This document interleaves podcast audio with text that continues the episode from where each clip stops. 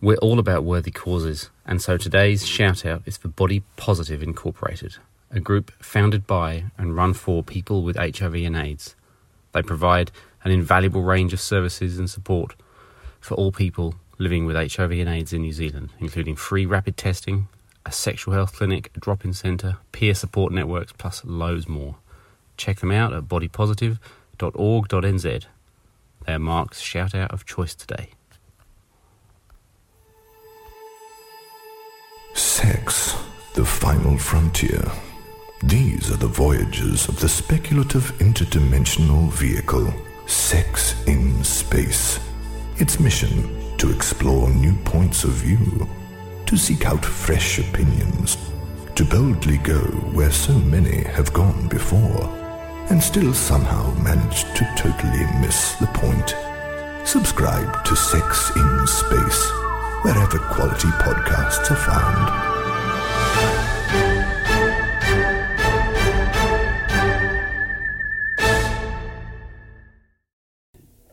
Hello, I am Jess. Hello, and I'm Tim. And welcome to Sex in Space. So, this is our mega project that explores sex across all of its infinite dimensions. Yes, all of them. Uh, it's also designed to turn the awkward into the straightforward and have heaps of fun while we're at it. Today, we'll be playing an interview for you that Jess and I had with uh, Mark Fisher, who is an international and now local leader in the HIV sector.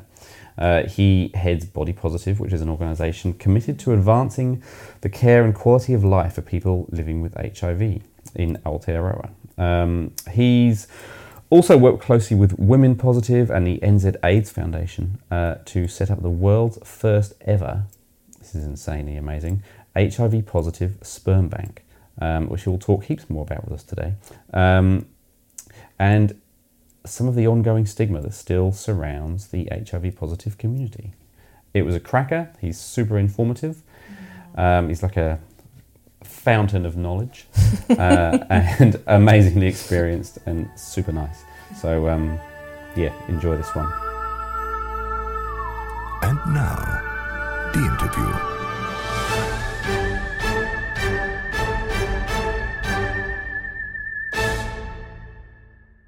Mark. Hey. Hello. What's up? How are you doing? I'm good. Thanks for having me. Yeah, it's Oh, such a thanks pleasure for to have you here. Yeah. So, the, the, the HIV positive sperm bank just always like turns my brain in little revolutions. Yeah. How did you come to doing what you're doing now? uh, with HIV or with the sperm bank? With, with HIV? HIV, yeah. Um, I've been involved in HIV since around 92. Back a really long time ago, um, and that back in the day, we it, it was just that was kind of when HIV was hitting pretty hard into the gay community, and, and being a gay man, I thought it was good to get involved and make a difference. So I kind of switched into that career trajectory and then have been involved ever since then. Yeah. So at all kinds of different levels and always trying to make change and we still haven't won the war as such with HIV. So but we're making lots and lots of progress, which is cool. Yeah. Awesome. What, Yeah. what war? Um basically eliminating HIV from Completely. tr- transmission so we get rid of it, finding a cure so that HIV doesn't exist anymore, uh, eliminating all the stigma that comes with living with HIV. You know, it's just it's it shouldn't be the way that it is in terms of if you pick up a disease or a virus that you get treated the way people get treated when they're living with HIV. Yeah. So Yeah. you're um so currently just I'm still trying to get a sense of like all of the different um, medications and options going on. So currently there's no cure for HIV. There's only treatment options which Yeah. mean that you can continue to live with it. Is that right? Yeah. So Okay. the treatment options nowadays is that you start immediately as soon as you get diagnosed, which is great because they used to wait. They'd make you wait until your immune system had been compromised by the virus because the medications were toxic and nasty. So you didn't want to start them until you absolutely had to. So that was in the past. And then around two years ago, we the rules were changed so you could start immediately, and that's where you start the day of diagnosis. Now, you take a pill or a couple of pills a day for the rest of your life, essentially, um, but you live a long and healthy life because it controls the virus so that you're. You know, it doesn't affect your immune system, but you still have to take the medication all the time. And if you stop taking the medication, the virus will come back because it hides out in reservoirs in your lymph nodes and things like that. So while it's controlled, it's all kind of dormant and waiting for you to stop taking the meds, essentially, so it could come back and. you know, So is that when I've heard the term sort of un, undetectable? Yeah. Uh, is that that sort of how it's described? Is it when you're on that medication so? and it's Yeah. sort of just kept at at a at bay, so to speak, but it's not. It hasn't gone, like you said. Yeah. So Yeah. so essentially, what the meds do is they stop the virus from replicating. So Okay. so you may when you get infected with the HIV, it, it replicates fairly quickly. Um, the virus, the medications stop it from doing that, and so then what happens is you have really low levels of virus hiding out in the lymph nodes or other kind of reservoirs, um, and so we can't pick it up in your blood through lab testing, and so at that point. Your, the num the amount of virus in your blood is undetectable as such, and so at Yeah. that point you can't pass on HIV to sexual partners. Yeah. Ah, okay. And that medication is antiretroviral Yeah. medication. Yeah. I did my research. I, I learned the word, antiretroviral. I'm throwing it around. Um, and you're saying that the the side effects of that um, are much lower than, or, or They're yeah, they're much better now. So back in the eighties, um, they didn't really know how the meds worked, so they would give you really high dosages of it. So to the point where it was toxic, and that's where you'd see all the um, side effects that people had, like the sunken skin and all those kinds of the uh, facial eyebrow atrophy and stuff like that, where the fat get moves around, um, and lots of other issues around uh, kind of peripheral neuropathy, which is a, a condition where the nerves get heightened in your feet and things like that. So you get all these other conditions, which are side effects of the drugs and not side effects of the the disease, right, or the virus. And so it was uh, people would weigh up their choices: Do I want the side effects, or do I want to just kind of go along and see how I can go without taking the meds? And so that's where people started doing all these other complementary therapies and things. And then in 96, it all changed. So 96, we started to do, you'll take three types of drugs rather than one. And what that would do is attack the virus at different stages of the life cycle. And that's what shut it down. Because if it could get through one gap, it would get st- stopped at one of the other two points. And so that's how they've managed to control it. And then they worked on tweaking the, the actual drugs so that they were better and less toxic. So there is still toxicity with them at this point, but it's a lot less than what it was before. Ah, okay. Yeah. The actual s- symptoms of having HIV. I mean, if, if people have confused the side effects of the drugs with what HIV looks like, or- I mean, what is it actually like in a person's body who's got HIV? What is that? Um, so the way HIV works is it's the human immunodeficiency virus, right? So what it does is it kills your immune system. So um, when you first get HIV, you might have uh, within a couple of weeks you might get a flu kind of thing as your body kind of reacts to it and you get an immune response to it, and then that kind of dis- disappears and you go along, you know, with no other symptoms. It's when it kills your immune system that then you get all these other diseases coming along that normally you would fight off that you can't now because you have no immune system. Okay, and so that's that's where things like um, uh, cytomegalovirus or CMV, which um, causes blindness, might come in, or you might get PCP pneumonia, or back in the day you would get Kaposi sarcoma, which is the, the cancer lesions and things like that. So all those things would come along because you have no immune system to knock them out, which most normally people could do, Yeah. right? So that's and that's and that's where eventually you would move into the stage of having acquired immune deficiency or AIDS Yeah. Ah, right? okay. So you know you've got an immune deficiency, so you have no immune system, so you can't fight off general diseases. And What's the tracking period? So these are very technical questions, but I'm just interested. what is the period between sort of contracting HIV and then it kind of blossoming into into AIDS? It, it depends on the individual. So Oh, okay. everybody's different. So some people, like I had one friend, he was diagnosed around the same time as his partner, um, Mm. and they progressed very differently. So he went ten years without having, without having to start treatment because his immune system was really robust and the virus didn't affect it.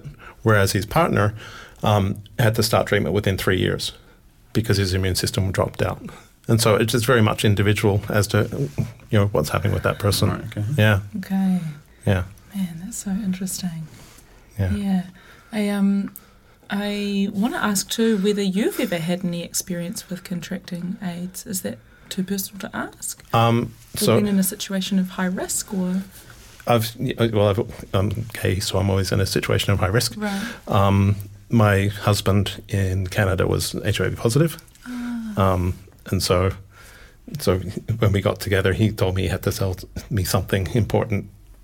And so he told me he was HIV positive, and this is back in like the 2000s, so it was really early. Um, and so, and that wasn't a big deal to me. I thought he was going to talk about So you're the already working in the sector. yeah, I've been then, involved yeah. and I'm informed and things like that, so it was no big deal. Um, Yeah. I was more. I thought he was going to tell me about the age difference. That's of greater concern to you. That's great. yeah. so yeah. So yeah. So uh, so um, I went. I supported him through that journey. He passed away in 2005. Oh, I'm sorry. Um, but so that was a fairly rough time, and just understanding all the things that you have to deal with in terms of health systems and you know just everything. It's just it gets really hard just kind of explaining those kinds of things because we get to the point where we have to go into emergency to see uh, people there, and we would just take a bag of medication because you're not just taking the HIV meds. You're taking all the meds for all the other things as well, right? So you basically end up with a bag. Yeah. and it's easy just to say here here are all the things that we're taking or that he's taking. And it was it was funny one time we went in and she asked what's going on and we we rattled off a list of things that were happening with him in terms of peripheral neuropathy um, he was on uh, doing renal failure he was on all these different things were going on. And then she's like have you forgotten something? It's like oh yeah hiv because that wasn't the presenting issue It- it's in the Yeah, yeah, background it's the everything it. else is the stuff they're actually dealing with in terms of what's going on and was this because he didn't have the treatment available to be able to su- to suppress the HIV to a level that would just be in his lymph nodes? Is that Um, what happens with HIV is it's a really uh, simple virus in that um, when it replicates, it gets it wrong. Okay, so what it does is it gets it's RNA, so it's a single strand of DNA, and when it when it comes into your in, into your system and, and replicates and creates a copy of itself, it gets up that replication process and makes mistakes yeah? in its uh, in the virus. So and that's called a mutation. And so what happens is if you get a mutation that comes out that now the drug doesn't work against it because the piece that it attacked has now disappeared because of your mutation. It's now resistant to that drug. And so that virus then becomes the predominant virus in your system because it can do whatever it wants because it's resistant to the drugs. And then you have to switch to a new set of drugs in order to have any effect on the virus. Oh, and there's only so many classes of drugs that are available. Mm. And so resistance is so adherence to medication, like take your meds every single day as prescribed. It's not like, you know, we do, people do antibiotics and if you make it to the 12 days, that's great. But most people stop because they feel better, right? You can't do that with HIV meds. You have to take it every single day at the right time. Mm. Otherwise, there's a risk that the virus can mutate. Mm. And the thing is, once it mutates, you can never go back to that drug again okay. it's always it's kind of written off. And so with him, um, because we were going through that 96, 2000s kind of time frame, Yeah. um, he'd gone through a lot of the different medications, even though he's adherent. Um, And it just got to the point we'd switched to a new regimen and that had caused a total body rash and all these other issues. And so we'd had to stop and it just kind of spiraled downward from there in terms of the medications that he could take. I'm so sorry Yeah. you lost him. Yeah, that's true. Yeah. Yeah. So that I mean, we've talked a bit about the physical impact. It sounds like we talked a lot about the physical and um, kind of molecular impacts of the um, of the disease, but of course the mental health Yeah. stuff is ma- must be massive. Yeah. I mean, Yeah. having that kind of regimen in your life Yeah. is really intense. Can you speak to that at all? Um, for a lot of the people that we work with, um, so in the past you didn't start treatment straight away. So we'd so you'd get your diagnoses, and then we'd have to work. We'd work through that with you to come up to terms with the diagnoses. But usually, a lot of people would keep that to themselves, Sure. and and they kind of park it. Like I know about it, it's there. I'm going to park it, and I'll just go in to see my doctor on occasion, get my labs and stuff. But that, and then I just won't think about it, and I won't talk about it to anybody. And then you would have to, you'd get to the point where your labs would come back and say, actually, you need to start treatment now. And so that's when people would um, then go onto medication, and they saw the medication as being a constant daily reminder that they were living with HIV. And if they hadn't come to terms with the HIV piece of it, that, that constant reminder was a big burden for people.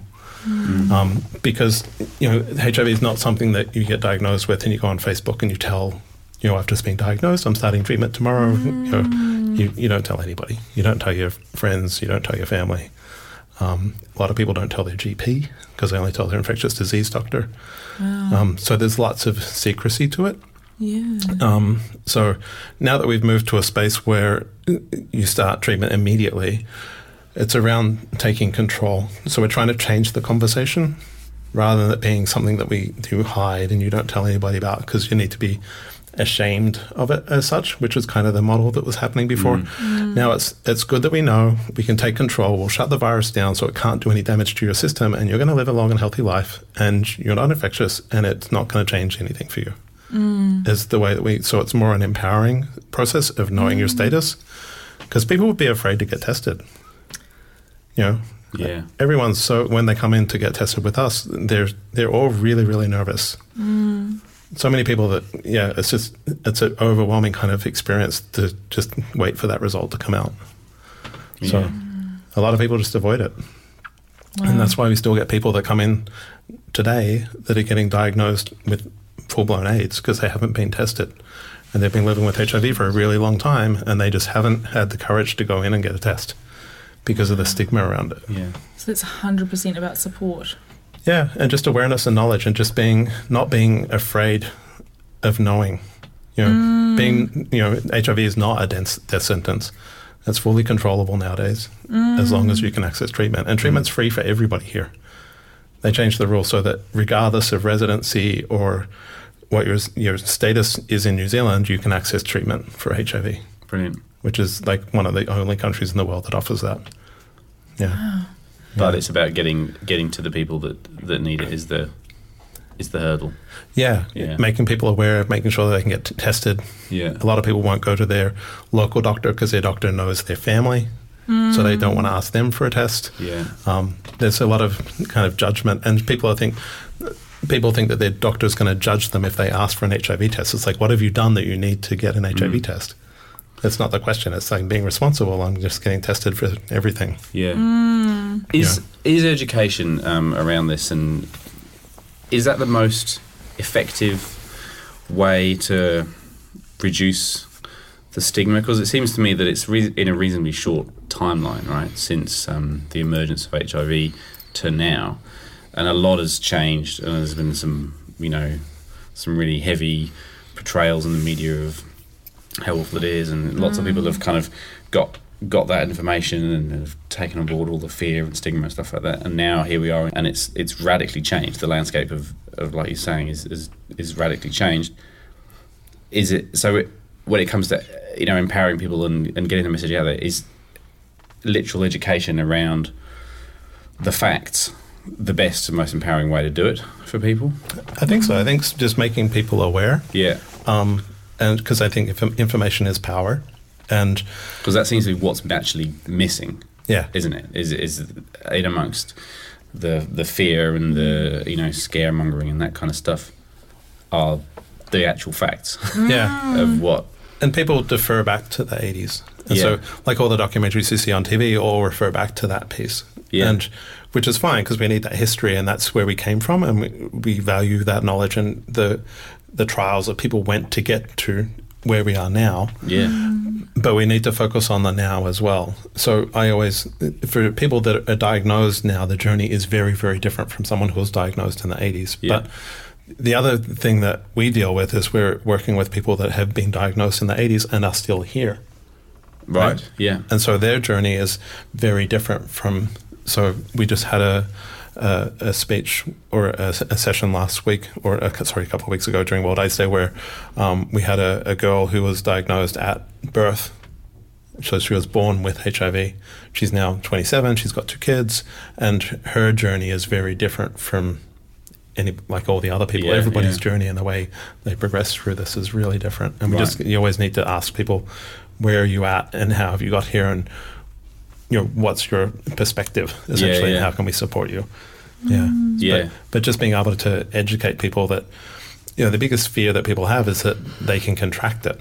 Mm. You know that's the fear we see all the time is you know we won't let people kids play with other kids if they're living with HIV we you know we did a survey where 42% of people said they wouldn't eat food that was prepared by somebody living with HIV you know all these crazy things which are totally impossible but, th- but that's what people take on board and Right. that's the fear that they live with and so when and that's why people won't tell people that they're HIV positive because of the reaction they'll get right. yeah So the literal, uh, so so the, the fears that people have around food or any of these things, uh, what are they? Are they based purely in misinformation? Because since since reading just little bits, you know, the virus doesn't even survive Outside out the outside of the body. Is that yeah, that's there's correct? never, there's never been an environmental transfer. Yeah. So I bet people are afraid of that. Right. Um, the the one that kind of blew me away was with tattooing. Um, we're always concerned about tattoos and getting HIV. I was looking at data from the US, and there's never been a transmission in the US from tattoos.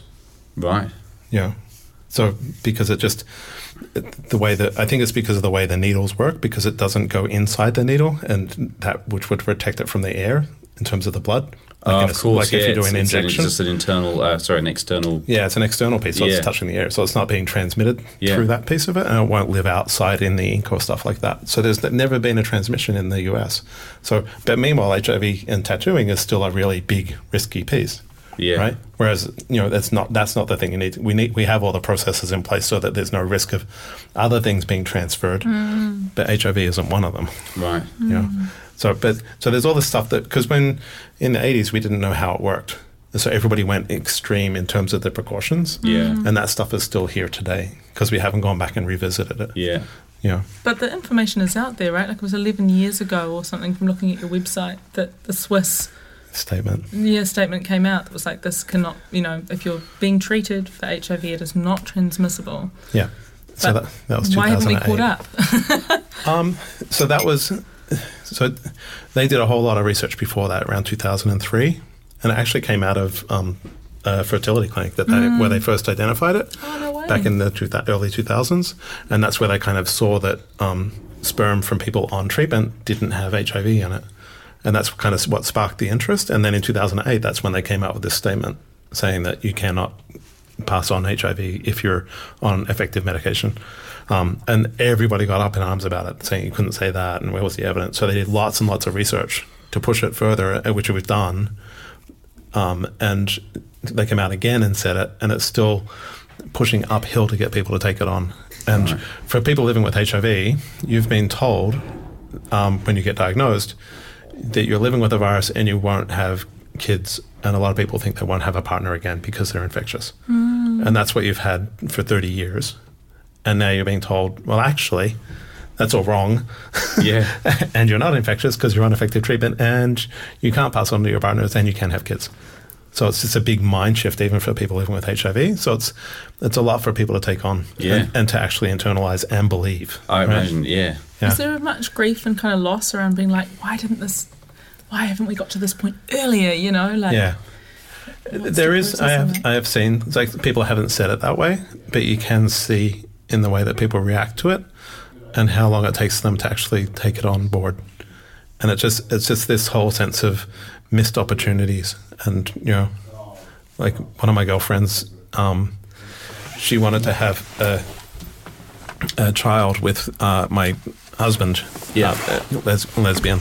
Um, she was really, really good friends with my husband uh, before we met, and they'd always wanted. She'd always had, wanted to have a kid, and she thought he would be a good candidate for that. But because he was positive, they shelved it and said no. And now she's seen all the work we're doing with the sperm positive bank. Yeah. you know, and she's like, "Is that real?" And I'm like, "Yeah, it is." Yeah. And so she's really upset because that was something that she really wanted but couldn't because of the information we had at the time. Yeah. But it's you know it's a whole hindsight thing. If we knew to then what we do today, so it's just. But the problem today is that even now that message still isn't getting out there really strongly. Mm. You know, a lot of people haven't taken on that board that that message that you cannot pass it on, and we're still dealing with you know eating food and weird things. So, Yeah. what are the ways, just to be crystal clear about it, what are the ways that HIV is transmissible? Um, so it is transmissible through sex. Right, great, cool, cool. It's just good to say it, you know, Yeah. because it's like, I mean, there's all of this other stuff flying around in the culture. It's like, Yeah. you got to know exactly what we're talking about. But the way the way it works is that if you're undetectable, so you've got the virus under control because you're on medication, you can't pass it on through sex because you don't have virus, right? Sure. Where most people have virus is if they haven't been tested, So I don't know that I have HIV. So therefore, I'm not taking medication, and the virus in my system is doing whatever it wants to do. So I've actually got lots of virus floating around. So I'm highly infectious at that point. point, and because I don't know that I'm living with HIV, I'm not taking precautions Okay. right? And so that's where a lot of the infections come from. And the other place that infections will come from is if somebody's disengaged from care. So if I'm going to my doctor, doing my meds and all that kind of stuff, but then I have some um, other thing go on in my life, like addiction stuff or mental health, or I get thrown out of my house because they found out I was positive, or some other things happening, then I decide that my health actually isn't my most important thing at the moment. I need to find somewhere to live and get some food. Um, I need to deal with that stuff now, and I'm just going to put the meds aside for now because that's just too much. Too much to worry about. Yeah. Yeah. and then the virus will come back. So then I become infectious again. So it's more about getting people to know their status is the big thing. Get tested, know your status, and engage in care, and then transmissions stop. Okay. Yeah. But of course, not. It's not just sex. It's also needle sharing. Is that true? So again, needle sharing. It'll be the, with um, people that they haven't proven it, but my our assumption is that if you're undetectable, again, it wouldn't be the, you wouldn't be infectious through needle sharing. Um, so uh, you can also get it through breastfeeding.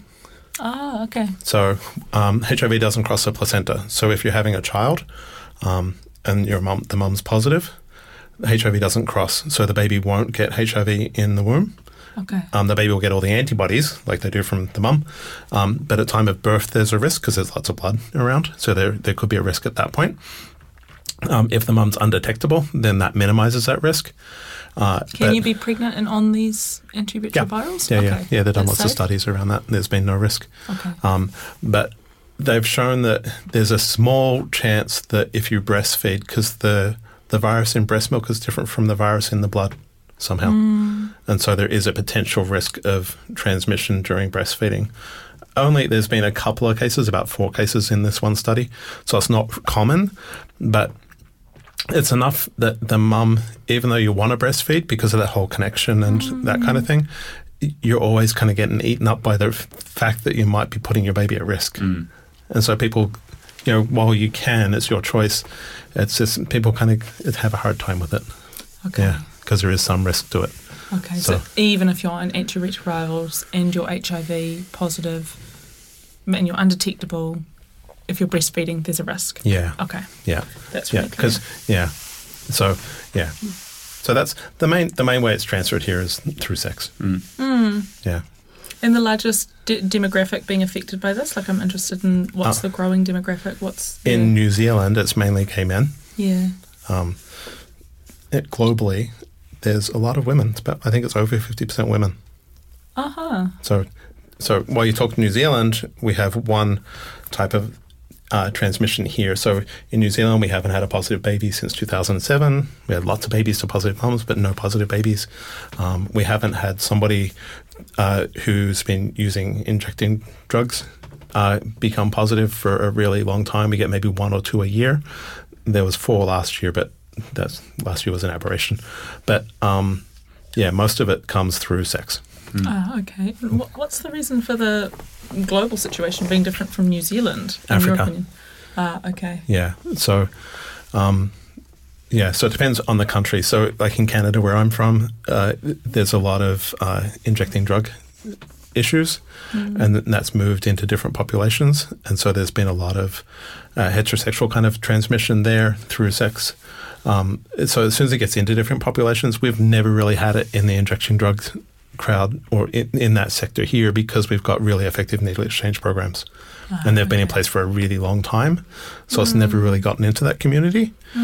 Um, so the risk here, uh, I think there was a case just recently where they showed in Western Australia where the number of heterosexual males had uh, more infections, n- more new infections than the men who had sex with men because they were traveling to overseas and picking it up overseas and bring it back because they weren't. So while the risk in New Zealand is predominantly amongst MS men who have sex with men, if you're traveling a lot, you're entering different spaces mm. where there's mm. different populations and stuff. So you may be at risk in those places. Mm. So and people just aren't aware of that. Yeah. Yeah. Yeah, Sure. yeah. So yeah, That's re- it's really interesting. Hey, there's so much. There's so much that we lack in our New Zealand sex education. Um, you know, you, I mean, you said that information is the is the key. Like knowledge, information is power. So, at what stage do you think people should be learning about this? Um, they should be learning about all sexual health stuff at school, not just HIV. Yeah, yeah. But, but all sexual health, right? Yeah. We the thing is, everyone's afraid to talk about sex, um, and yeah, people just don't have those conversations. And usually, it's about contraception and pregnancy and things like that, but it's not about all the other things. So, you know, the prime example is uh, syphilis is the big thing at the moment, um, or it should be the big thing that people know about. So it's been epidemic in uh, gay men for a number of years and now it's popping up in the heterosexual community. And with syphilis, we've had four stillbirths because of syphilis Wow. last year in New Zealand. We shouldn't have any. So with syphilis, it's um, easily treated. You just need to get tested and treated. But if you're pregnant, and it can kill your baby, Wow. right? And we've had four babies die because of that. And that's something that everybody should know because it's not to to know about syphilis and to know that you need to get tested for it. It's passed on through skin contact, um, so it's really easy to pick up. It's not a bad thing. You haven't done anything dirty. You've had sex. Big deal. Um, get tested, you know, Yeah. and take control. Whereas, and people don't know that, and so it's kind of you know you feel ashamed if you're asking your doctor to get a syphilis test. Yeah. Right. Whereas it should just be part of your annual checkup. You know, Yeah. check my cholesterol, check my diabetes, check my blood pressure, check my sexual health. Mm. You know, Totally. Yeah. And, and by skin to skin contact, you mean genital contact? uh, genital, or it can be um, through Oh. oral sex stuff as well, because Ah, you could get okay. under, like a, um, a canker inside your mouth, which could be Mm. infectious. So even potentially deep throat kissing could do it in that case if you were infectious. Mm. Um, yeah, a lot of people don't have symptoms though, and they're still infectious, and that's the problem with it. And so you'll be a carrier and not know it because you haven't been tested, Right. and that's why it's epidemic because it's super easy to treat, Yeah. and so we shouldn't have any. Yeah. Right. Yeah. Meanwhile, we've got an epidemic. yeah, yeah. I, I feel like I heard the word, but it was mainly in like erotic historical novels, or you know, or like stories of war, Yeah. or colonial times that these words I- kind of flew up into my ex school. But Yeah. you know, short of being handed around genital herpes pictures, it really just isn't addressed. You know, they don't really talk about how easy things are to treat. Like, I Yeah. think that's the lovely hope story in here is to go, it's so easy to treat.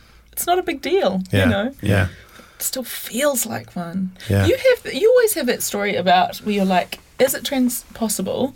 I'm talking to Tim now. Uh, is it possible to, if you've got like a gum infection, and you give someone oral sex, is it possible con- to contract HIV? Yes, if they're not on antiretrovirals. Is that true? Is that true? This is one of your one of the I things don't know. that I, you've I, been. I think I read it in in some.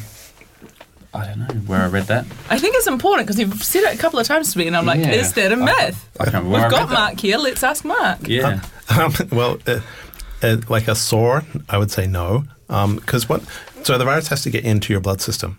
yeah. right. right? So it's actually quite tricky. And so oral sex is a really low, like there is no chance of getting HIV through oral sex, is what we tell people. Um, if you've had a tooth removed and you've got like this open wound with blood and stuff all over it, maybe don't do oral sex. Yeah. It could be yeah. quite painful yeah, as be well. pretty painful. It's- Yeah. Yes, and it's probably not pretty either. Oh wow, okay. So there it goes. There it That's goes. your myth busted, Uh, Tim. and happily so. Yeah. Yeah. yeah. Yeah. yeah. I can't remember where I read that. but- we get we get lots of people that come in to get tested because they've had oral sex. right.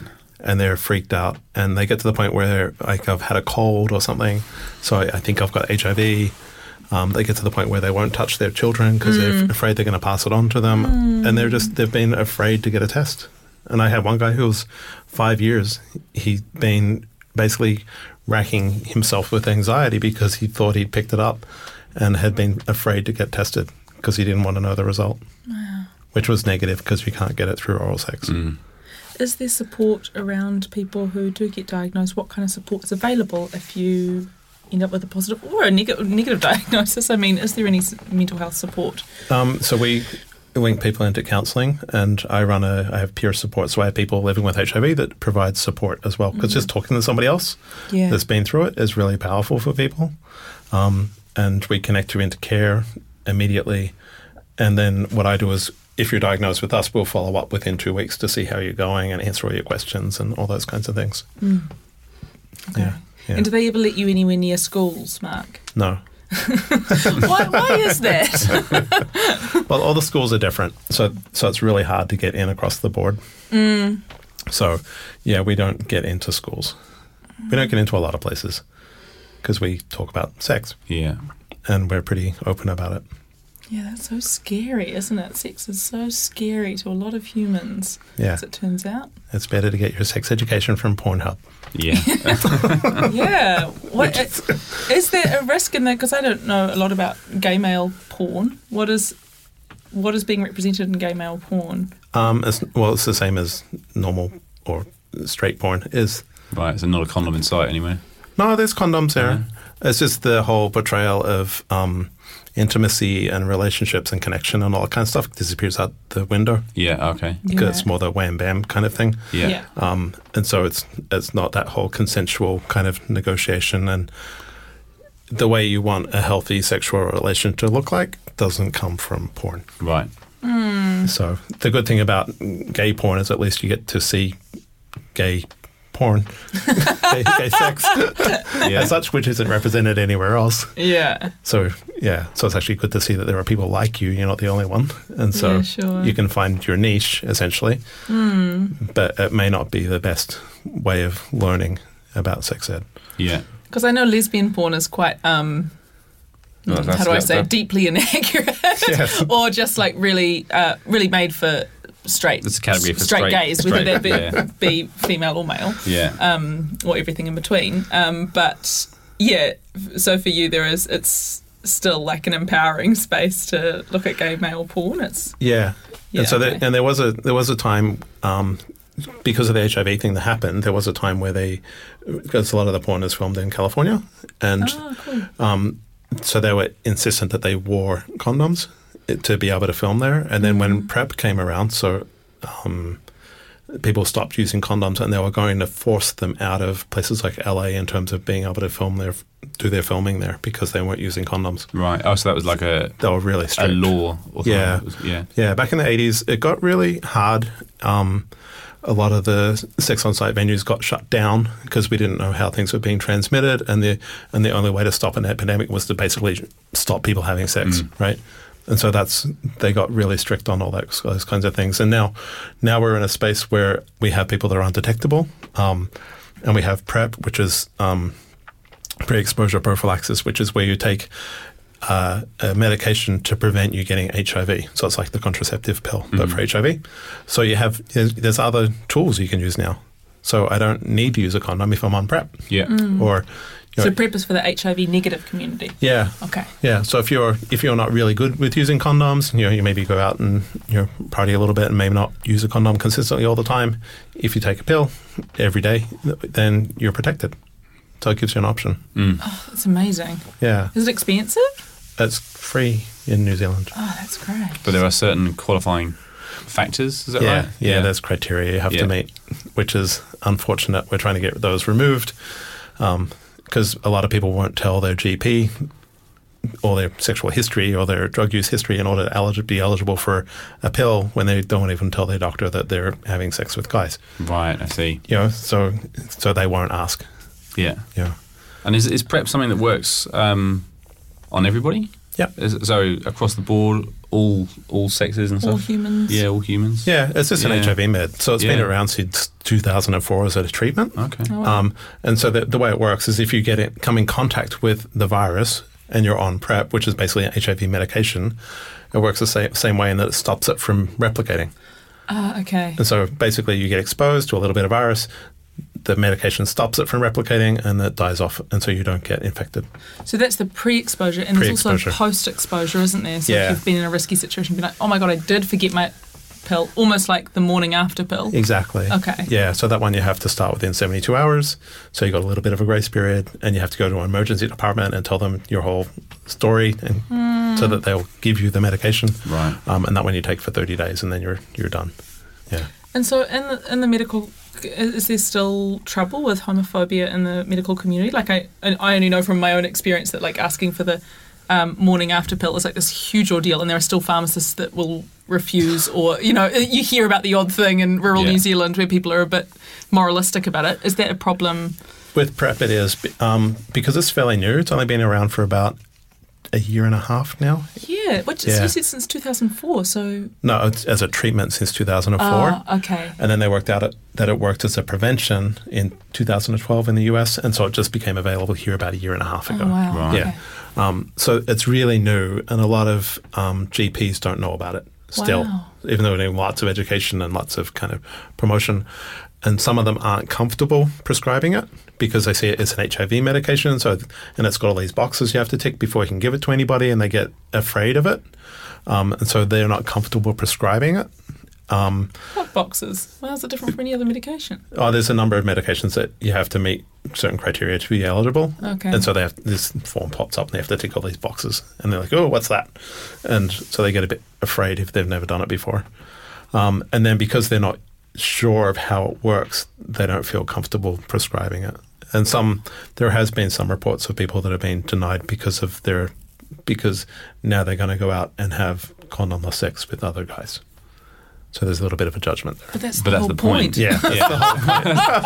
What? so, if Tim wanted to go on prep, what would the criteria be that he would have to meet? Yeah. Okay, you asked. Yeah. Um, so if you've done crystal meth in the last three months, that would be an eligible criteria. So, so any of these one criteria uh, say Yeah, would n- make me eligible. Yeah. Right. Okay. If if you're uh, an HIV negative person and you have an HIV positive partner who isn't on effective treatment, so they have a detectable viral load, you'll be eligible for PrEP. Okay. Right? Because that makes sense. Um, or if you've had condomless receptive intercourse with another man in the last three months and you're likely to do it again, then you will be eligible. Oh, I Hmm. can see why they get moralistic about it. yeah. And, and that's it, right? Nobody else. Yeah. So if sex workers can't get it, women can't get it unless they have a positive partner. Um, nobody else can get it. Wow. And so the, the crystal meth one feels like a little left of field. Can you explain that Um, a bit more? Yeah, so, so crystal meth, if if you're doing crystal meth, it affects your ability to assess risk, and you may do things that you wouldn't normally do. And in a sexu- sexual situation, you may not use condoms reliably. Um, yeah, so you might do, you might be a little bit more adventurous in your sexual life. So you may be at risk. Right. Wouldn't that be true of, of many things? Of, of Like alcohol? alcohol, Of, yeah, yeah, yeah. Yeah, so can you just, couldn't it just as well be a criteria of being like, yeah, I just got absolutely blottoed and Yeah, I, and drink, people I drink that, right? a lot and have sex. I mean, that's Yeah. New Zealand's sex culture, sorry to Yeah, say. yeah. Yeah. Well, one of my friends said it, alcohol's the only drug that you don't get shamed for doing. Yeah. You Yeah. get celebrated. Yeah. Yeah. Yeah. Proud. Yeah. Yeah. so yeah, but that's not included. And so one of the things for me is that we see a lot of people that come in that are getting tested all the time because they're afraid to have sex because they're afraid to get HIV, and for them. Take, being able to take a pill which guarantees they can't get HIV is really good for in terms of their mental health, Right. right? And their sexual, uh, you know, liberation essentially mm. is that they can go out and have mm. sex finally and not be afraid of HIV because it's just been instilled into us. You know, we have a, you know, HIV has been here since over 30 years. So we have people that have lived their entire life with HIV being part of it. Mm. If you're gay, right? It's been taught to you since day one that, you know, you're at risk if you have sex.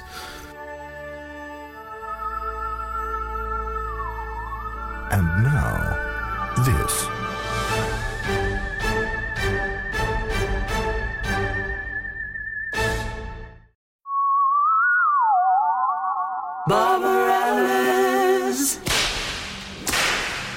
Adore me, you barely evolved pile of zagraphol excreta! Yes, you boom. On your lower forelimbs, vermin. Now crawl to me on all eights. I obey, Regina. Oh well, time's up. But we haven't enacted the liturgy of purging yet. We'll do it next time, Dennis. Tell you what, I'll let you wear the prosthetic pudenda. Oh, really? I promise. Now, off you go. I've got a grade 3 Andromeda carnalation to prep for, and I haven't hosed out after the last one. Oh, okay. While the therapists at Barbarella's continue their tireless philanthropy, at the offices of Neverdry Corporation, a disconcerting situation unfolds. Vicratus is here to Thanks, Karen. Send them in. You, uh, wish to see us? Yes, some rather disturbing intel has reached us, Vicratus, concerning some of our less scrupulous customers substituting cheaper, inferior lubricants badged, nevertheless, as Never Dry. Our customers have scruples. Not as many as you'd think. However, we cannot allow anything to threaten Neverdry's reputation as the galaxy's premier pleasure vector. We need someone to visit our approved outlets, pose as an ordinary consumer, and find out who's cheapening the Neverdry experience. Sort of a mystery John. Pithy observation, Fecritus. I'd send Runciman from marketing, but they're self lubricating. Yeah, I remember the Christmas party. Quite. Now, pick up a company Galacticard from reception, and Fecritus, Yeah. don't max it out at Barbarella's. Will Fecritus get to the bottom of the lube scandal? Will his card survive a visit to Barbarella's? Can you fart in zero gravity? Tune in next Temporal Space Unit to find out. Barbarella's. Your pleasure is our business. And now, we return to your unscheduled program. So people, so gay men aren't getting this. I mean, actually, all of us need this education, but gay men aren't getting this education at school, definitely. No. So when you first come out, where the hell do you get this information from? How how do you catch those those people? Like, what's your yeah? the what are your snippets. strategies? Um, well, you know, we have our websites. We have, you know, we do education. We do, um, we put it into the gay magazines and things like that.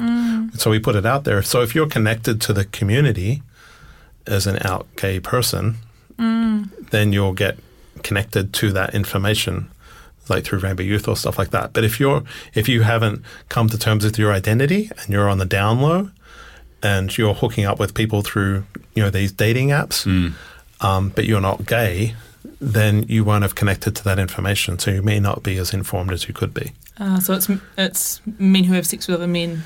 It's Yeah. that kind of category that need the most support around this. Would you Um, say? Or no? Young people that haven't come out and Yeah. haven't come to terms with their sexuality. So you get a lot of those. So there's still in that questioning space. Um, and so they, and they're a little bit vulnerable in that they may not have, um, because you're unsure about yourself and your identity, you're not as confident in your um, ability to ask for what you want in a consensual manner. Right.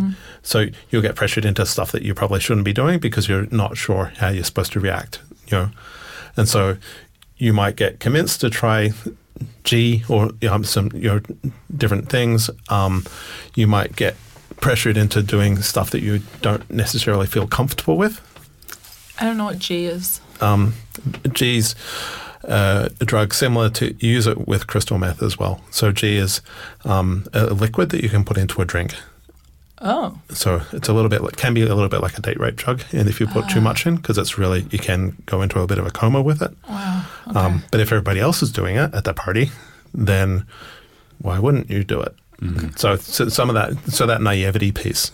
So, um, and because you're not getting that education, like for example, we have sex on site venues here. Um, if you've never been to a sauna the, before and you go in there and it's your first time, you're a little bit naive and vulnerable, right?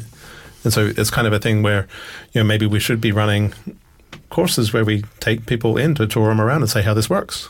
You know, Yeah. just as a, an don't idea. sa- don't the saunas No. take responsibility? No, they don't. they don't Okay. invite people in off the street or anything.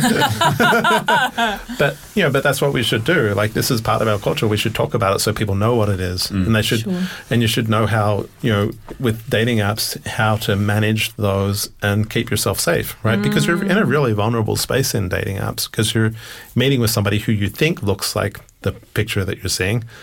Um, and you're putting yourself out in a space where you make you're vulnerable. And there's been a recent case, I think it was out in New York, where guys were using it to um, target people. Um, Oh, yeah. right, I see.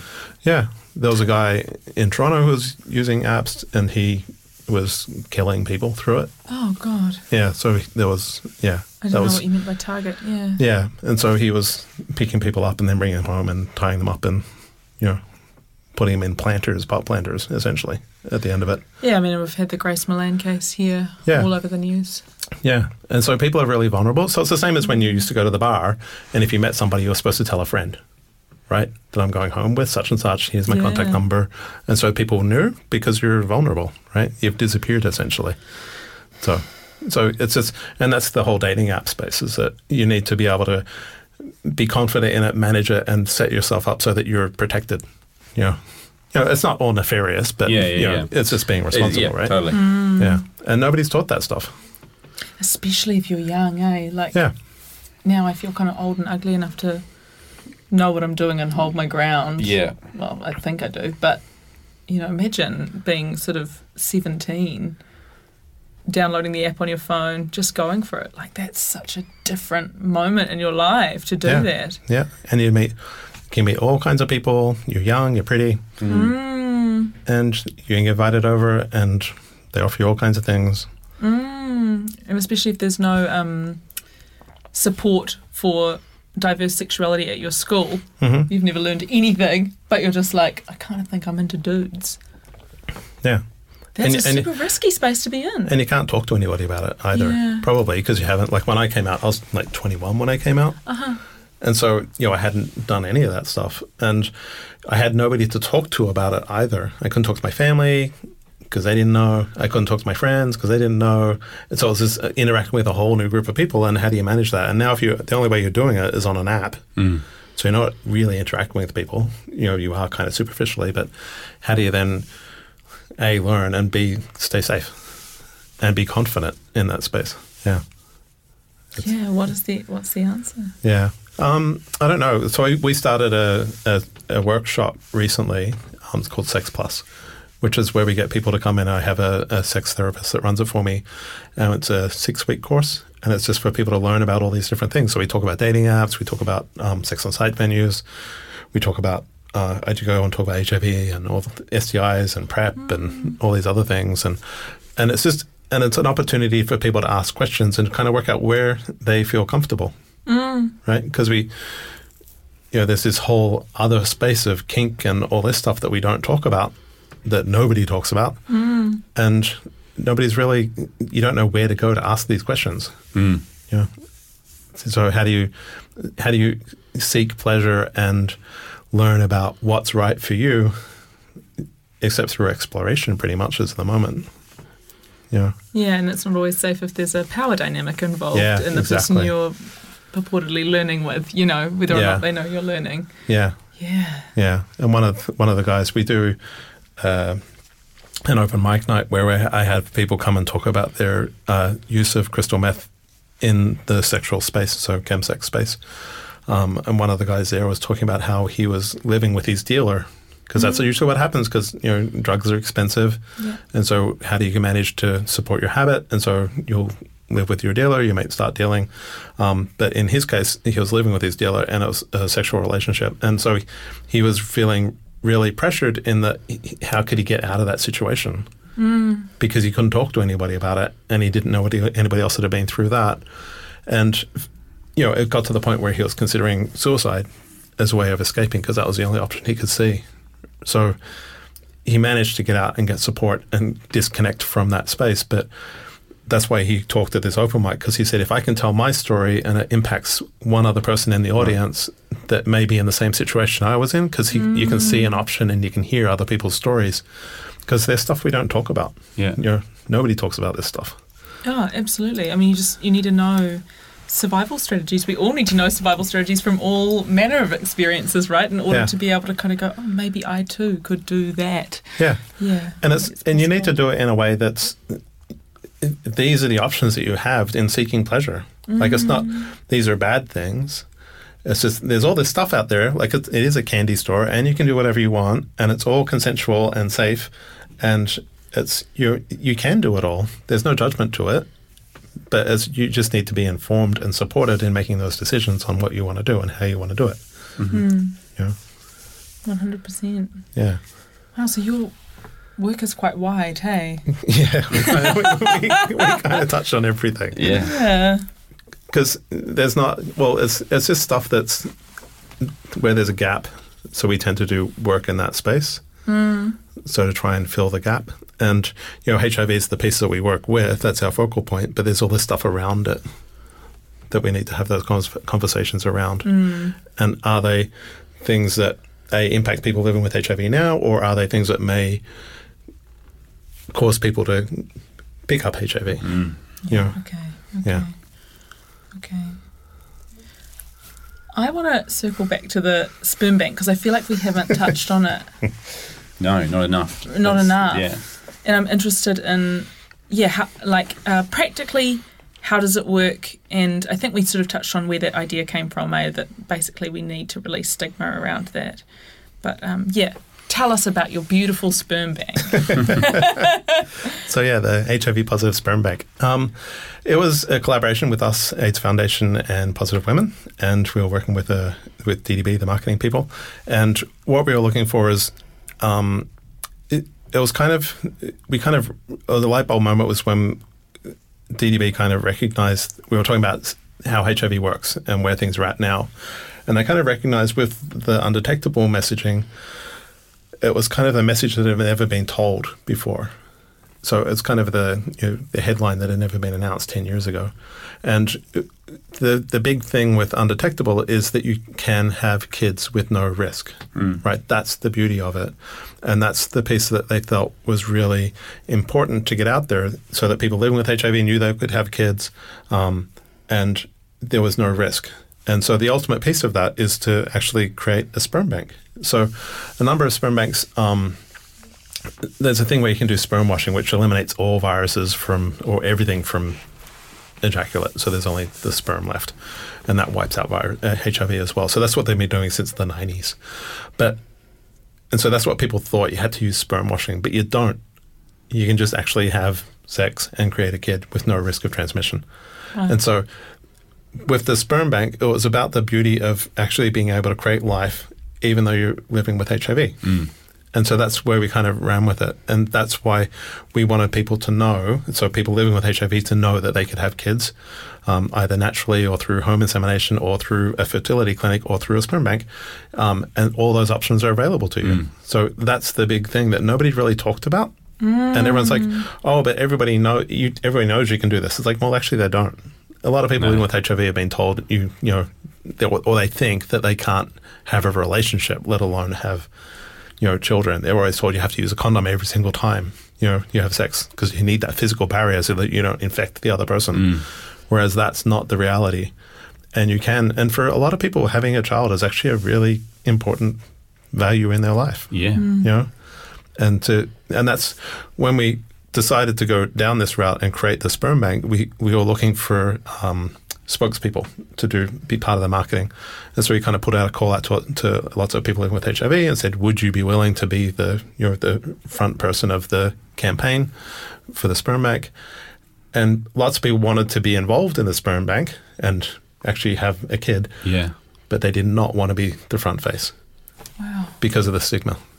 And that was one of our concerns when we created the marketing campaign. We thought that they would be targeted because social media is such a nasty space. Is it ever? Yeah. Um, and we are going to put their face out there as a positive donor, and they were just going to get slammed by the, the social media, which didn't happen, amazingly. They didn't get targeted individually. It was more generally targeted towards the sperm bank in terms of the hate Yeah. but um, um, and the misinformation. But um, yeah, but, but the amount of people that actually came forward and said, yes, actually, that's amazing and it's so empowering, and I can have kids with my partner, with my wife, or I could be involved in this and actually create life, and I never thought I could. And it's just such a, a shift in people's mind where Yeah. where they can go, and they're they're really really enthusiastic about it. So we've had about twenty five people sign on as donors now. Um, and we've got 15 women or couples that um, are looking to be recipients as well.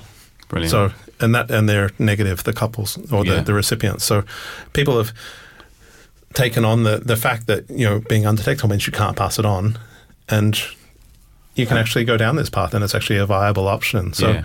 And probably learnt a whole heap in the process. Yeah. Like like kind of everyone's doing really. That's why it's so amazing is it is it sparks the seeds of doubt and all the other stuff you've been taught and you're just like, hang on. Mm. And yeah, suddenly Yeah. everybody's talking about it and hopefully more informed, right?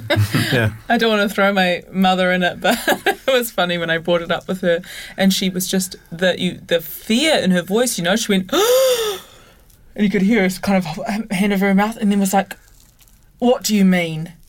And there were all these layers, you know, of course, this this, this like long conversation in which she's still left very uncertain. But you know, that's really indicative of somebody who lived through the '80s, who was Yeah. born in the Yeah. '50s Yeah. and and was part of receiving that sort of wash of media um, bullshit, really. Um, Well, at the time, that's what we knew, right? Yeah, right. Yeah, You know, that's and the- that's, but you know that's that was then, Mm. and this is now, and the world's changed. So we need to, f- you know, move on from those prejudices so, or those fears that we've built up, and look at the new science and move forward. So, yeah, and so that's the exciting part of the sperm bank is it actually did create a lot of those discussions. So it the the campaign that we did actually went to 25 countries around the world um, you know, so France and all these other places. And it was good because they just didn't take what we'd said and take it on board. They actually had conversations around it. And what does this actually mean? And even the negative press that we got, because there was a few people that attacked us for it, um, and even the negative press was still saying, okay, if you're undetectable, you can't pass it on to your sexual partners. And so they accepted that and took it on board. And then they went back down to the model of, you know, an HIV positive sperm bank isn't a commercial viability. Why would you do something like that? Oh. what a weird thing to attack you on. yeah, but it was really good because it got people to understand that, you know, people can have kids uh, with no risk. Yeah. So that was that was totally cool, and everybody's accepted that and moved forward with the, that knowledge, which is the important piece to take away from it. Um, you know, whether an HIV positive sperm bank is a great commercial idea is, you know, that's on us.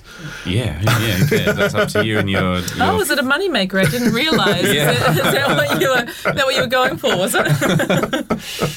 Yeah, but it's, you know, and- and the good thing, the reason, the other reason we did it was it kind of it gets people talking about the thing that's most at risk. So rather than talking about like we did an HIV positive cafe last year, where um, all the food was prepared by people living with HIV, right? Oh, To- whereabouts did you do that? at the Big Gay Out. So we thought we'll do it there. And so it was really visible. We did this big thing. And so it was to challenge that 42% of people who wouldn't eat food prepared by people living Yeah. with HIV. It's like, yeah, we're going to do the whole cafe where it's made by people living with HIV. Um, so really, really good. But the problem with that is it's targeting something where there is no risk. Right? So we're educating that you can't eat food. Um, and we shouldn't have to do that because there is no risk and it's just kind of silly right? That Yeah, we're, yeah. we're even talking about this. Now we're talking about having sex, where we say there is risk. Like that is the most uh, common way for HIV to be transmitted in New Zealand is through sex without a condom. But if you do it when the person's undetectable, there is no risk because there's no virus. Yeah. And you can have kids and there's no risk.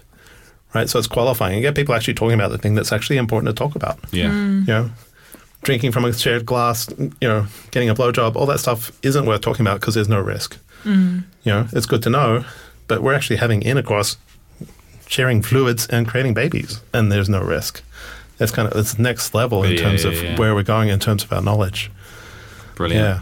So practically, people can sign up on the website. This yeah, so it works? spermpositive.com is still online, and um, it's got th- three of our donors f- featured there. The three people who are willing to put up their, their testimonials and faces and things Yeah. to the story.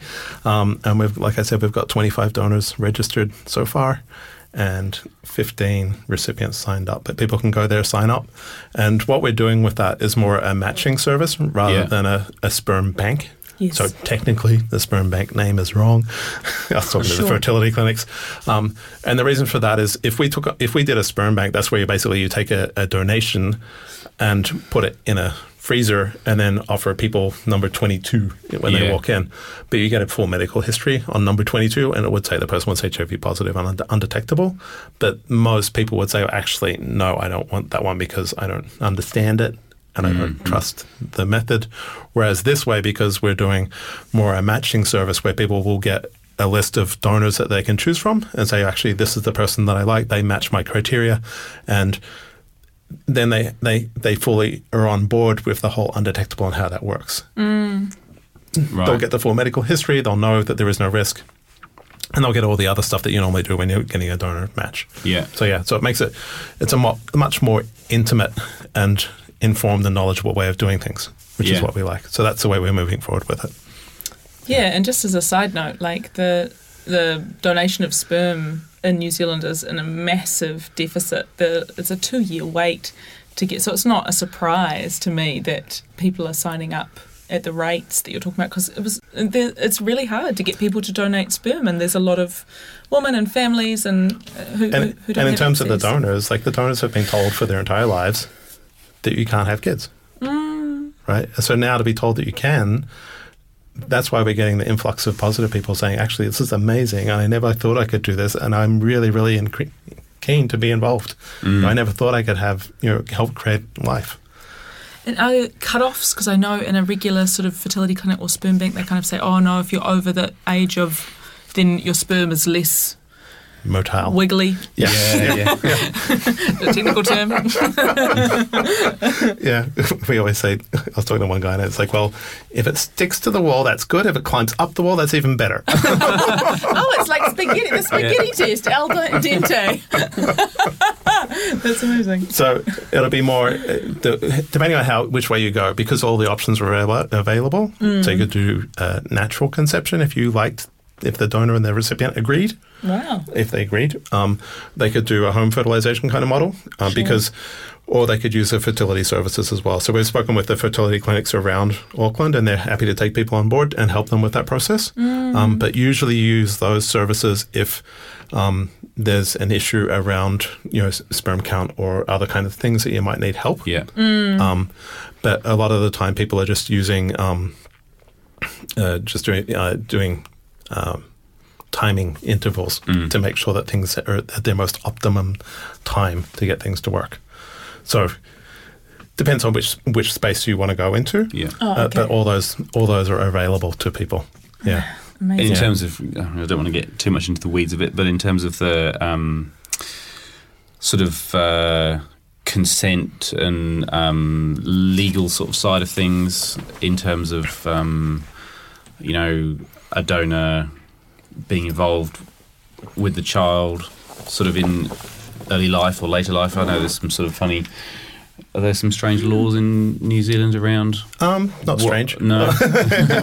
There's some good laws. So, yeah, I wasn't sure how it panned out. I'm only pretty familiar with the UK, but um, yeah, I've, I've been learning so much about fertility clinics lately. Yeah. It's crazy. Not something I thought I'd knew, need to know. But, um, but is it is it essentially up to the up to the the matched people? So in terms in terms of New Zealand law, um, the sperm donor is just the sperm donor. They're not listed on the birth certificate Okay. as the father, Yeah. and they're not in any way or shape the parent. Um, but it's open to the couple and and the recipient as to what involvement they have with the sperm donor, whether they're you know known as an uncle or whatever, or whether Yeah. they get a photo at Christmas or birthdays, or whether nothing. Yeah. So the only requirement is technically um, the sperm donor can get to know that a baby was conceived and what the gender of the baby was. That's kind of the that's the bare minimum. Yep. Um, that's all they would know.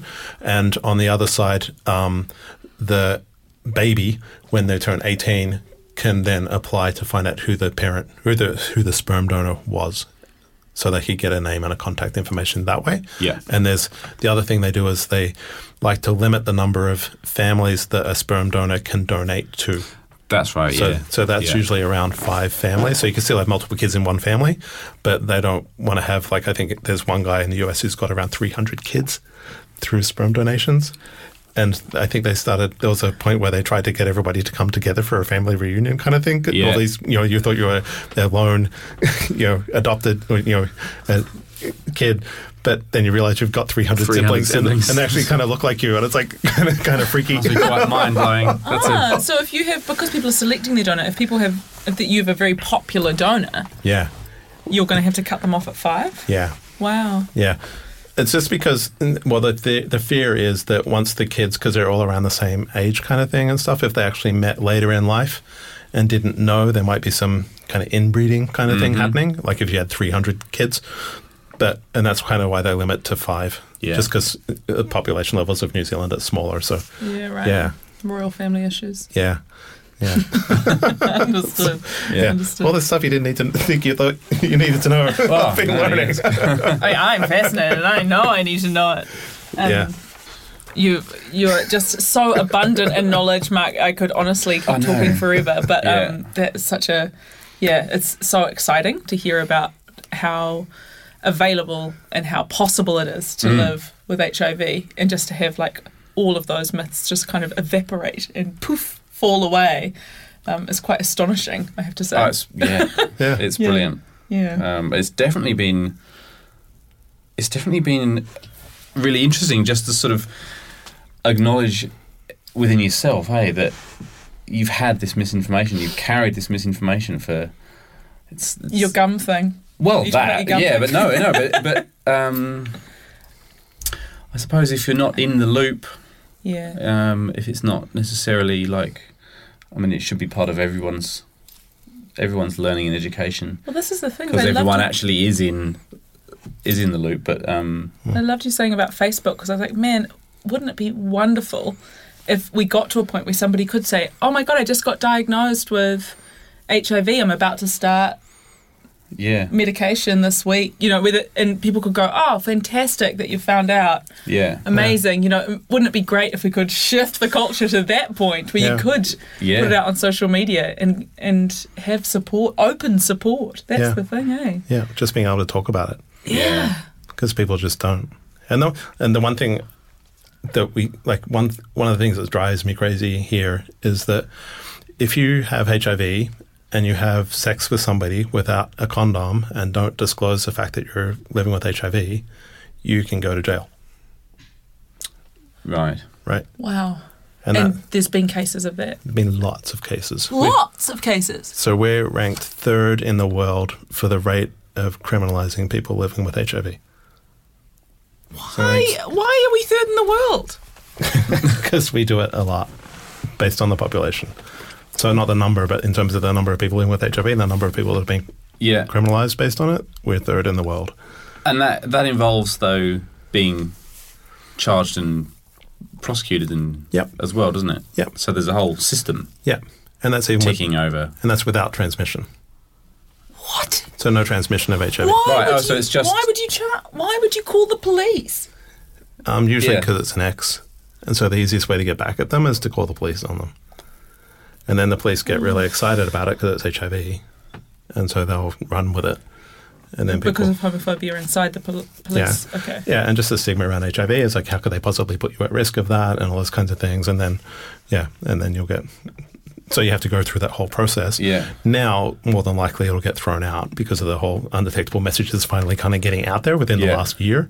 Um, but you've still gone through this whole process, right, to get to the court for that special, you know, representative to come Yeah. and give their eyewitness kind of thing to it to get it thrown out. But you've gone through shit to get to that point. Oh, that is next level vitriol to send Yeah. someone to prison. How long is the term? Um, well, it's criminal nuisance or grievous bodily harm if you if you actually transmit, um, and you can actually get a number of years out of it. So the person most recently I know of got six months for criminal nuisance for non-transmission. Right. Um, So So- hang on, it's criminal nuisance, but it's consensual sex, obviously. well, it's No? deemed to be non-consensual because you didn't agree to have sex to some with to somebody with somebody who's living with HIV.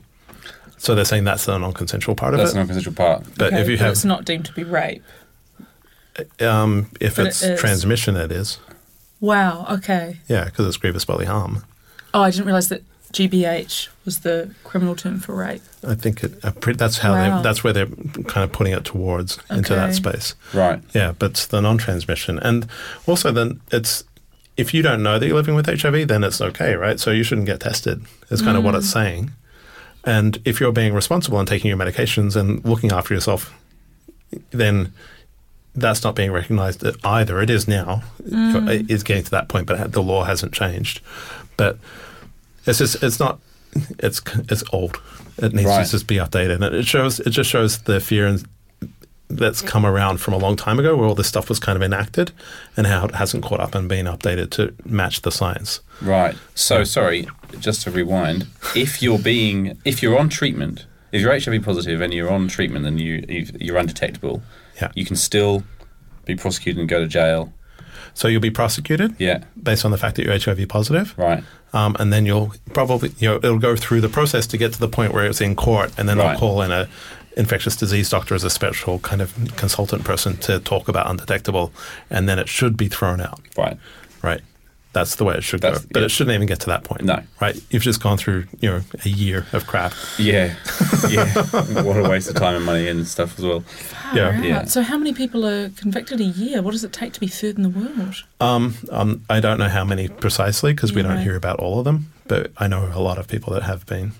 So, yeah, it's so the, there's a lot of space to go. So while you know I paint it as a really rosy picture as to where we are now, Yes. you know we're still at a point where people are kicked out of their homes because they're positive. They lose their jobs because they're positive. Um, I have people that are in New Zealand on student visas that have come in from overseas. Um, so you can come in on a student visa as a positive person and learn. And then when you decide to stay and apply for a work permit, you get denied because you're HIV positive. Is it legal to do that? Yeah, because because of the economic burden of HIV, because it costs a lot in terms of medications and treatments and all these things, which is again his, is mainly historical. Okay. When you're accessing your health systems fairly heavily, now it's just a one pill a day kind of thing, Yeah. um, and so they get kicked out. And a lot of these people would have picked it up here because they would have come over as an international student, not been given the education Yeah. when they arrived, weren't given the education when they were at home, um, and weren't out at home. And So they've come here. It's all party time. I can do whatever I want. I jump onto an app. I meet some people and hook up, and you know have a great time because I'm young and pretty and horny. Um, Yeah. and then I, I can't access PrEP because it's not funded for me mm. because I'm a student. Mm. And then I pick up HIV, and then I'm sent home to my home country now as an out HIV positive person, Wow. And my life is going to turn to shit. Yeah. And there's no responsibility for it. Oh, so the HIV drugs are available for HIV positive drugs are available for everybody, regardless Yes. of your residency, but PrEP Is is not. not. It's only available to residents. Hmm. Okay. And meanwhile, everybody's shifting away from condoms because we've got undetectable and we've got PrEP as other alternatives, but other people can't access it as easily. And if it's your prevention tool, you should be making it available to everybody, Yes. right? Hmm. So there's lots of. So while we're in a, we're in a really good space in terms of where we've got to, the rest of the rules and procedures and policies and education haven't caught up to that space. Yeah, because it is moving really I quickly. was going to say it's really fast moving, right? It seems Yeah. like bureaucracy is always uh, slower to change, right? But yeah. um, And pretty much over the last few years, this has all kind of changed fairly dramatically. yeah, And it's we're moving into a space where it's actually really hard to negotiate consent in this space as well. Because before it was a condom, right? I can see it. I can Yes. feel it, so I know it's there, right?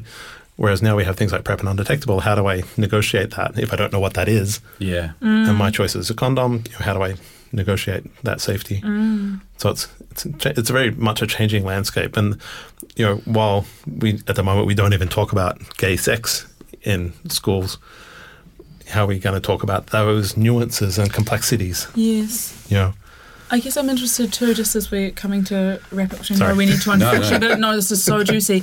Um, is I want to ask you what the HIV negative community can do, which I is myself, and I am assuming you, Tim. I'm assuming as well. Okay, great. No, Um, know. we should get tested. Um, uh, what we can do to ally to support reducing stigma in the HIV positive community, and for anybody who's listening who's HIV negative. um, well, a get tested, know your status is the first thing because it, it means you're actually informed about it, um, understanding like what we've learned today around undetectable, what that means, as as really being just knowing that it's actually there is no risk to it, but being supportive of people, and that's why I always talk about the journey. So while if you know somebody who's living with HIV, usually their journey is really good, um, but for them to open up and they can tell you what they need to tell you uh, as to where they need help or support, or where they just need to talk to somebody, and I think you know, when I came to Auckland five years ago and I took over this job at this uh, Body Positive, um, I would go out to parties with lots of other gay men and I would know lots of people there that were living with HIV, but they'd never talked to each other and they didn't know. And they all felt that they were alone because they couldn't, because they didn't disclose. And we, I know there was a couple that were sharing a flat together and they were both positive, but they didn't know the other was positive and you can't disclose that status. But what happens is you get really isolated and lonely, and because you don't feel you can talk to anybody about it. Whereas if you're open about it and willing to be educated and to have conversations with people, then if they know that, they know they can reach out and they won't be judged and they won't be shamed and they won't be stigmatized, and it's all good. Right? Mm. And I think that's more just about being informed. Yeah. Yeah. Just, you know, if you're aware when people do reach out, they know that they'll be receive a kind word back essentially. Mm. Yeah. Yeah. And if anyone of any orientation is at all in any doubt, what's the first thing that they should do uh, if they think they're if they think they're positive or Um, I tell people, so we get lots of people that come in because they've done something and they're afraid that they've picked up HIV. And so they're all freaked out and they need to get tested now because they did something two weeks ago. right? Um, I try to get people to move away from that because that just breeds fear Yeah. and anxiety. And what I try to get people to do is to test regularly. Test a regular test, which So- becomes a habit. It becomes a habit. Yeah. So you may have done something that may have put you at risk that you may not remember because you were drunk or something. Yeah, yeah. Um, so just get tested regularly because HIV doesn't move quickly. Uh, same as syphilis. Syphilis doesn't move quickly. Um, it's infectious, and so it's important that you get tested regularly for it to make sure that if you have picked it up, we can treat it and get it under control. Mm-hmm. Um, but usually, not to get freaked out over Over one act or something. yeah, or over a, a blowjob because Yeah. then there's usually a lot of blame and judgment as well with the person that you did it with. Um, and that becomes really damaging for you and for the other person, especially if there is no risk, right? Because it's just judgment, right? Yeah, and yeah. stigma. Um, and you're doing it based on character evaluations rather than actual discussion. Um, so I try to move away from doing incident based stuff. Yeah. Because it just it creates too much stress. And so if- just put it in your calendar and go Yeah. how often. uh, so if you're having lots of casual partners all the time, they maybe come in every three months. Um, which you know, that's not everybody. I mean, lots of casual partners. Yeah, yeah. Um, but otherwise, maybe six months or once a year, Yeah. and just do a, sort of regular kind of checkup thing. And that way, you're being responsible and you'll take control. Yeah. So, yeah, that's what I try to get people to do. Yeah. Oh, that makes perfect sense. Yeah. Yeah. Fantastic. but we should wrap it up there and say Yeah. thank you so much for your time. Oh, it's you're been such a pleasure. Yeah, and um, we hope to have you back Yeah. many more times to, us. to deep dive into many other places yeah. with you. The Sure. evolution of the positive sperm bank. Well, Yes, When, yes. we, when we get our first conception yeah. or first baby, yeah. yeah, yeah. All right, cool. Let's wrap it there. Thanks so much. I hope you folks enjoyed that podcast. Since recording that podcast, one of these hosts has since used the sperm positive bank. I won't say which one, and has and has fallen pregnant with um, one of two children to be born in 2021 um, with an HIV positive donor. So it was life changing to talk to Mark, sure and um, and what incredible work they're doing. Um, so if you are interested at all in in the work that Mark Fisher um, is doing in Aotearoa, the best place to look is www.bodypositive.org.nz and that's for um, all of the chemsex workshops and, and all of the um, things that they provide to the community. If you're specifically interested in that um, HIV positive sperm bank, uh, then go to www.spermpositive.com. Yes, which is exactly what you did. What an amazing little roundup to this uh, Oh. this episode. I did not expect when speaking to Mark that I would be I would be pregnant with a with a um, child from an HIV positive donor, but it's been amazing and um, and I'm so grateful to him for that work because it it changed it changed mine and my partner's trajectory enormously. So um, as you know, look, we are just kicking off this podcast. I, and what a kickoff it's been. We've already got some amazing other interviews, and I really recommend that you check out our other podcasts around um, porn masculinity and anti shame, uh, Asians and sex, the future of sex ed, uh, Indigenous sexuality, yeah, we've got such a, a juicy range for you all. So um, we would also really love to hear from you, the audience, because we want to hear your love, we want to hear your criticism, we want to know what you thought about these podcasts, the topics you want covered, the people you think we should be talking to. So just send us a simple check into hello at sexinspace.com. We want your emails, your pictures, your voice recordings, anything else. Um, and we are excited to feature those in upcoming episodes. You can also follow us on Facebook and Instagram at sexinspace.com. That's sex in space, D O T C O M. Yes, we'll get used to saying that one day. Um, also, what would be amazing if you enjoyed this podcast and had some spare clicks to go around, then leaving us a five star rating or a uh, review on Apple Podcasts would be totally amazing. Um, they help heaps and we'll be shouting them out on future episodes when we get enough. Uh, so please keep them awesome. Um, massive thanks to all our guests, uh, the good folks at Factory Studios, the team at String Theory for the support, uh, to Andrew, Tanya, Brandon, David, and Richard for their amazing voices. And thanks to my blossoming co-host, yes, Solly Bates. Glowing. and thank you for you guys for making it all the way to the end. Join us next week. Bye. Bye. And the baby says bye too.